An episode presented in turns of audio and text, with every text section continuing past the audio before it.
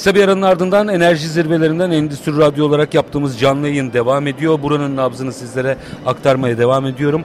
Ee, konuklarımızla beraber tabii ediyoruz diyeyim. Ee, Araya gitmeden önce size duyurusunu yapmıştım aslında. Genesis Buhar Jeneratörleri Genel Müdürü Fatih Savaşkan bizlerle birlikte. Öncelikle Sayın Savaşkan hoş geldiniz. Çok teşekkür ederim, hoş bulduk. Yoğun trafiğin arasından sizi çaldık getirdik biraz bilgilerinizi sömüreceğiz. Aynı zamanda Türkiye'nin muhtelif yerlerinden de tabii e, buraya gelme fırsatı olmayan gelenlerin mutlaka bu konuyla ilgili vakıf olanların buraya gelmesinde fayda var. Burada görmek, yaşamak bambaşka bir şey oluyor. Evet. Ama Türkiye'nin muhtelif yerlerinde bizi dinleyenler de e, buranın nabzına ve bilgilerini kazansın istiyoruz. E, üstadım verimlilik şöyle bir bakıyorum mesela üretimde verimliliği nasıl arttırırız ana temaya. Evet. Galiba bu işe enerjiden başlamak gerekiyor. O fabrikaların içerisinde ben e, o zirvelerin içerisinde en çok onu seviyorum. Enerjisini üreten fabrikalar böyle küt diye oturan bir isim. Doğru. O kadar anlatıyor ki. Peki biz aslında bunun ne kadar farkındayız? Yıllardır aslında bu işin e, süreçlerini biliyorsunuz. Belki bir projeksiyon çizebilirsiniz biz oradan. Nereden nereye geldik?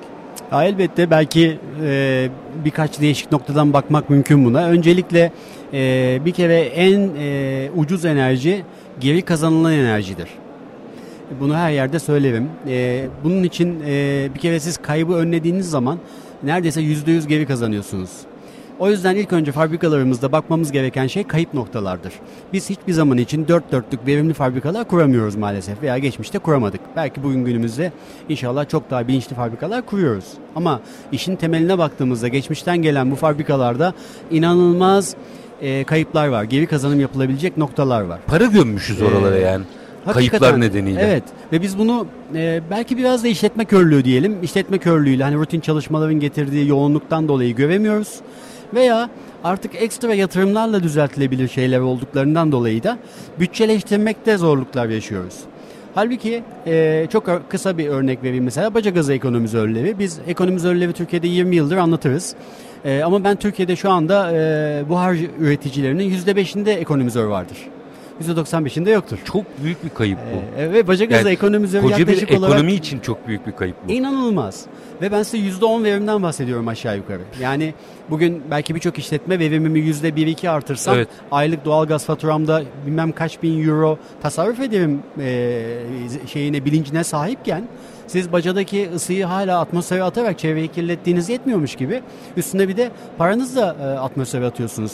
Ve baca gazı ekonomizörleri uygulaması çok kolay şeyler. Sadece yatırım yapmanız lazım. Yapacağınız tek iş o. Orada çok garip bir durum yok mu? Ee, şimdi mesela yatırım yapacaksınız. Aa buna kaynak yok deyip ama o enerjiyi kullanarak aslında kaynağı havaya salıyorsunuz. Yani kaynağı harcıyorsunuz evet. faturanızda aslında. Bu biraz bilinç bilinçlenmeyle alakalı ve e, bilinçlenen kişilerin kim olduğuyla da alakalı zannediyorum. Ben geçmiş tecrübeme binaen söyleyeyim. E, mesela biz e, bundan 20 yıl önce hep teknik müdürlerle e, görüşürdük. Teknik müdürler teknik olduğu için aynı dilden konuşuyoruz onlarla çok iyi anlaşırız çoğu zaman. Tamam her şey çok güzel. Fakat yatırım e, karar merci onlar değil. Bakın bunu aşmamız gerekiyor. Aslında onların olması lazım. Evet. Daha sonra onların raporlarının esas olması lazım. ve e, dinleniyor olması lazım. Onların e, dikkate alınıyor olması lazım. Onların bilinçlenmesi için eğitimler aldırılması lazım. Onlardan gelen raporların e, belki üçüncü şahıslardan denetlenmek kaydıyla da olabilir. E, değerlendirilip uygulamaya geçilmesi lazım. Fakat maalesef e, bizim fabrikalarımızda teknik insanlara verilen önem yeterince yükselmedi. Yani birçoğu e, çok kaba bir tabirle söyleyeceğim tamirci vasfında görülüyorlar. Yani fabrikada bir sorun çıkarsa çözecek kişi bizim teknik ekibimizdir. Ancak sorun bakılıyor. olursa akıllara geliyor. Evet. Halbuki e, onların e, içerideki o sorunlarla birlikte yoğrulurken öğrendiği, gördüğü o kadar çok şey var ki sizin aynı zamanda eksikliklerinizi ve potansiyellerinizi de görüyor. Yani aslında prosesinizin bilgesi onlar. Aynen öyle. Ve sürekli olarak dışarıdan gelen e, yeni teknolojileri anlatan kişiler de bu teknik adamları anlatıyorlar Doğru, doğal olarak. doğru. E, hiç kimse insan kaynaklarına gitmiyor, satın almalara gitmiyor veya genel müdüre veya patronlara gitmiyor. Öncelikle aynı dilden konuşan teknik adamları e, siz kesinlikle ve kesinlikle ikna etmeniz gerekiyor. Teknik olarak doğru olduğunu onlar ikna olabilir Ki ancak. aslında doğrusu da o. Yani Evet. teknik insanın Evet. o konuda ikna olması E, gerekiyor. doğru yol buydu. Fakat çok ilginç bir tespit yaptık biz bundan belki 10 yıl öncesinde. vardık. E, karar merci olmadıklarından dolayı ve genel müdürlerimiz veya yatırımcılar, iş, e, iş yeri sahipleri onların değer, sözlerine yeterince değer vermediğinden dolayı e, daha yukarılara eğitimler vermeye başladık biz. Ee, hmm. Mesela organize sanayi bölgelerinde e, patronların Siz teknik üye olduğu... insanların işini rahatlatmaya çalışmışsınız. Evet. Onları bypass etmedik aslında. Onlara biz ekstra, Dinlenir hale getirmeye ekstra. E, destek vermek istedik. Çünkü eminim ben o e, üst düzey karar mercileri kendi teknik adamlarından da bunları dinlediler zamanında. Evet. Fakat onların direkt üçüncü bir şahıstan da bunları dinlemesi, bazı hesap kitaplarla veya örnek uygulamalarla öğrenmesi işi hızlandırabilirdi. Ve biz de bu işi hızlandırma adına e, bu, bu tip seminerlere başladık ve çok güzel etkilerini gördük. Mesela bu bizim e, Türkiye'miz için bir kazançtır. Ya böyle aklınızda kalan bir iki anekdotu anlatabilir misiniz mesela seminerlerde? Daha tabii. E, mesela e, çok değerli bir e, iş evi sahibimiz vardı. Kendisi Karadenizliydi. E, hani biliyorsunuz Karadeniz'in kendine münasır bir hareket tarzı vardır. Açık sözlüdürler, net konuşurlar falan. Acelecidirler. E, böyle bir eğitimden sonra e, bize dediler ki e, gelin madem bu kadar iddialısınız bu sistemi kurun. Eğer ki dediğiniz olursa ben paranızı ödeyeyim. Güzel bir e, yatırımcı yaklaşım öyle ya para da vermek istemezler. Biz de dedik iddialıyız. Yani bu konuyu biliyoruz ilk defa da yapmıyoruz. Kabul dedik. Gittik uyguladık. Orada zaten bir artı çentik atmıştır kafada. Kabul deyince tabii, bir özgüven tabii. çünkü. Aynen öyle. E, kabul dedikten sonra biz uyguladık yaklaşık bir ay, bir buçuk ay sonra montajları yapıldı. Bu flash buhar geri kazanım sistemiydi. E, bütün neredeyse gene aynı ekonomizör gibi fabrikalarımızın %95'inde flash buhar dediğimiz bu kondens tankının havalığından tüten buharımız vardır. O da hala atılmaktadır Türkiye'de. Yani hepsi ee, şu anda boşa gidiyor. Hepsi boşa gidiyor. Yani hatta e, fabrikaların yanından geçerken bir bacadan bir duman tüter evet. bir de ekstra başka bir yerden daha bir duman Doğru. tüter. O duman değildir. O bir su buharıdır. E, sıcaktır. İçinde, içinde ciddi enerji vardır. Neyse bu flash buhar geri kazanım sistemini yaptık. E, aradan bir buçuk ay falan geçti yaklaşık olarak. E, Şaban da ismi. Şaban Bey beni aradı. Fatih Bey dedi acil buraya gelmeniz lazım dedi. E, hayır inşallah hemen dedi buraya gelin lütfen dedi. Yeri de İzmit'te. Biz de İstanbul'dayız. Yani öyle hemen çağrılacak yer de değil aslında. Ee, Olağanüstü bir şey olmuş olması lazım. Biraz da endişe ederek hani bir sorun var herhalde diyerek yolda düşüne düşüne gittik. Biraz da e, böyle e, fevri davranışları olan klasik bir Karadeniz Hı. abimiz olduğu için e, hafif de böyle çekinerek gittik. Girdik içeriye. E, içeriye girer girmez bana şunu söyledi. İlk cümlesi merhaba demedi. Sen dedi 10 yıldır neredeydin dedi. Çok güzel. Bence her şeyi anlatıyor bu. Ne görmüş, ne yaşamış? Bir, ben de dedim ki biz dedim hep buradaydık ama dedim. Siz neredeydiniz? Siz, siz neredeydiniz? ee, ben dedi bir buçuk ay geçti dedi. Verileri istedim dedi bizimkilerden. Aldık analiz ettik dedi. Bu sistem kendisini dedi bir buçuk ayda amorti etti zaten dedi.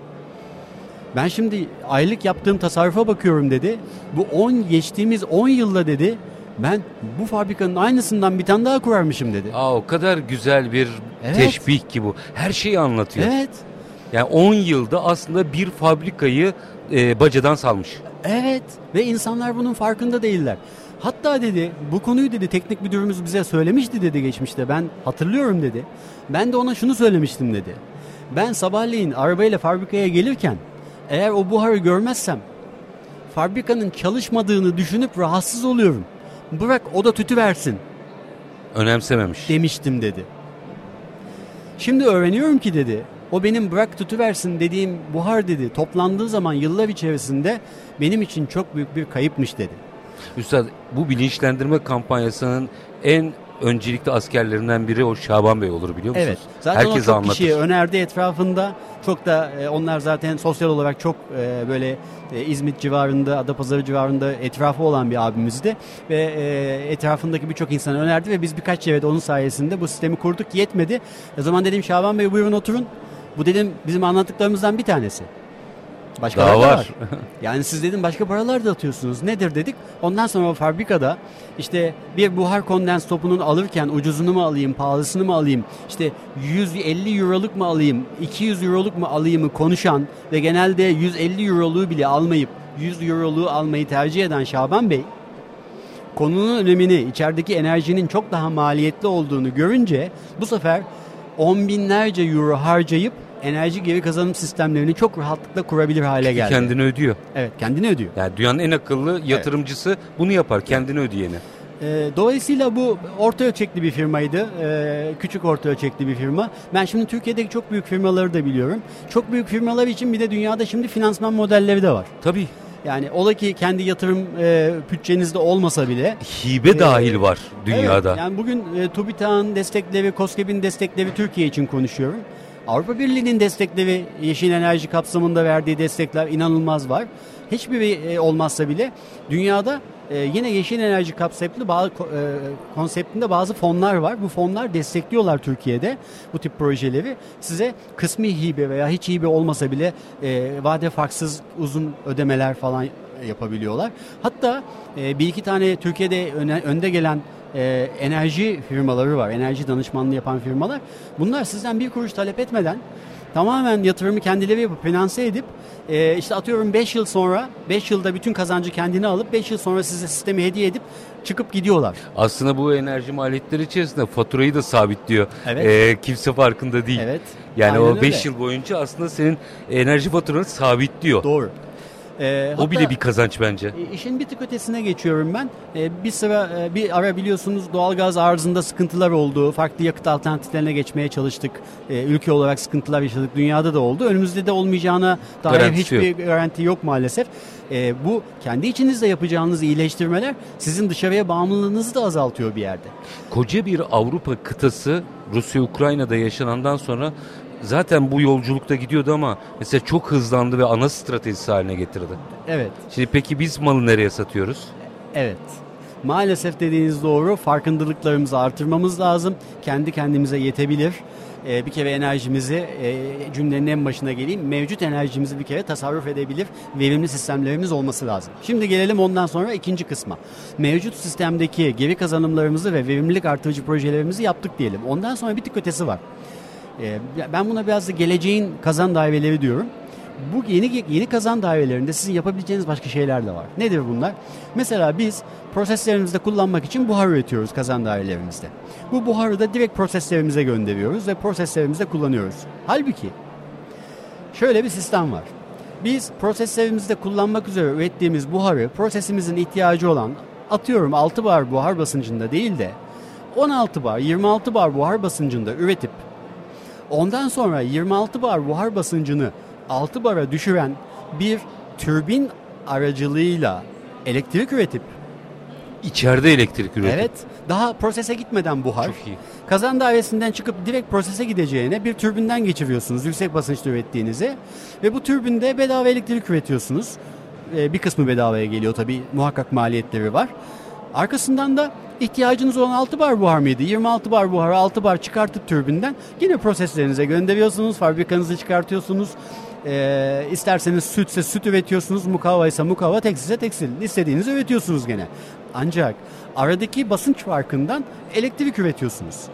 Şimdi günümüzde GES projeleri, işte e, rüzgar türbinleri birçok biz yenilenebilir enerji konuşuyoruz değil mi? Halbuki mevcut daha kazan dairesinde. Orada başlıyor Orada enerji. başlıyor da orada da böyle bir imkanınız var. Elektrik üretme imkanınız var. Siz kazan dairesini kurarken daha e, benim 6 barlık kazana ihtiyacım var deyip yine 6 barlık kazan kuracağınız yerde e, işte Genesis hap sistemleri var mesela. Bizim en çok e, bugün de eğitimlerinde vereceğimiz e, bu sistemlerle siz 26 bar 36 bar buharı çok uygun maliyetlerle üretebiliyorsunuz ve arkasından da e, 1 ton buhardan yaklaşık 100 kilowatt enerji üretiyorsunuz bedavaya. E, So, galiba üretime bakış açısını değiştirmemiz gerekiyor Evet. bizim. Ee, elbette her biri bir girişimci. Girişimcilik veya işletmecilik kadar bence bunu da kapsar ama yatırımcı mantığını oturtmamız gerekiyor fabrikalara Evet. galiba. Evet.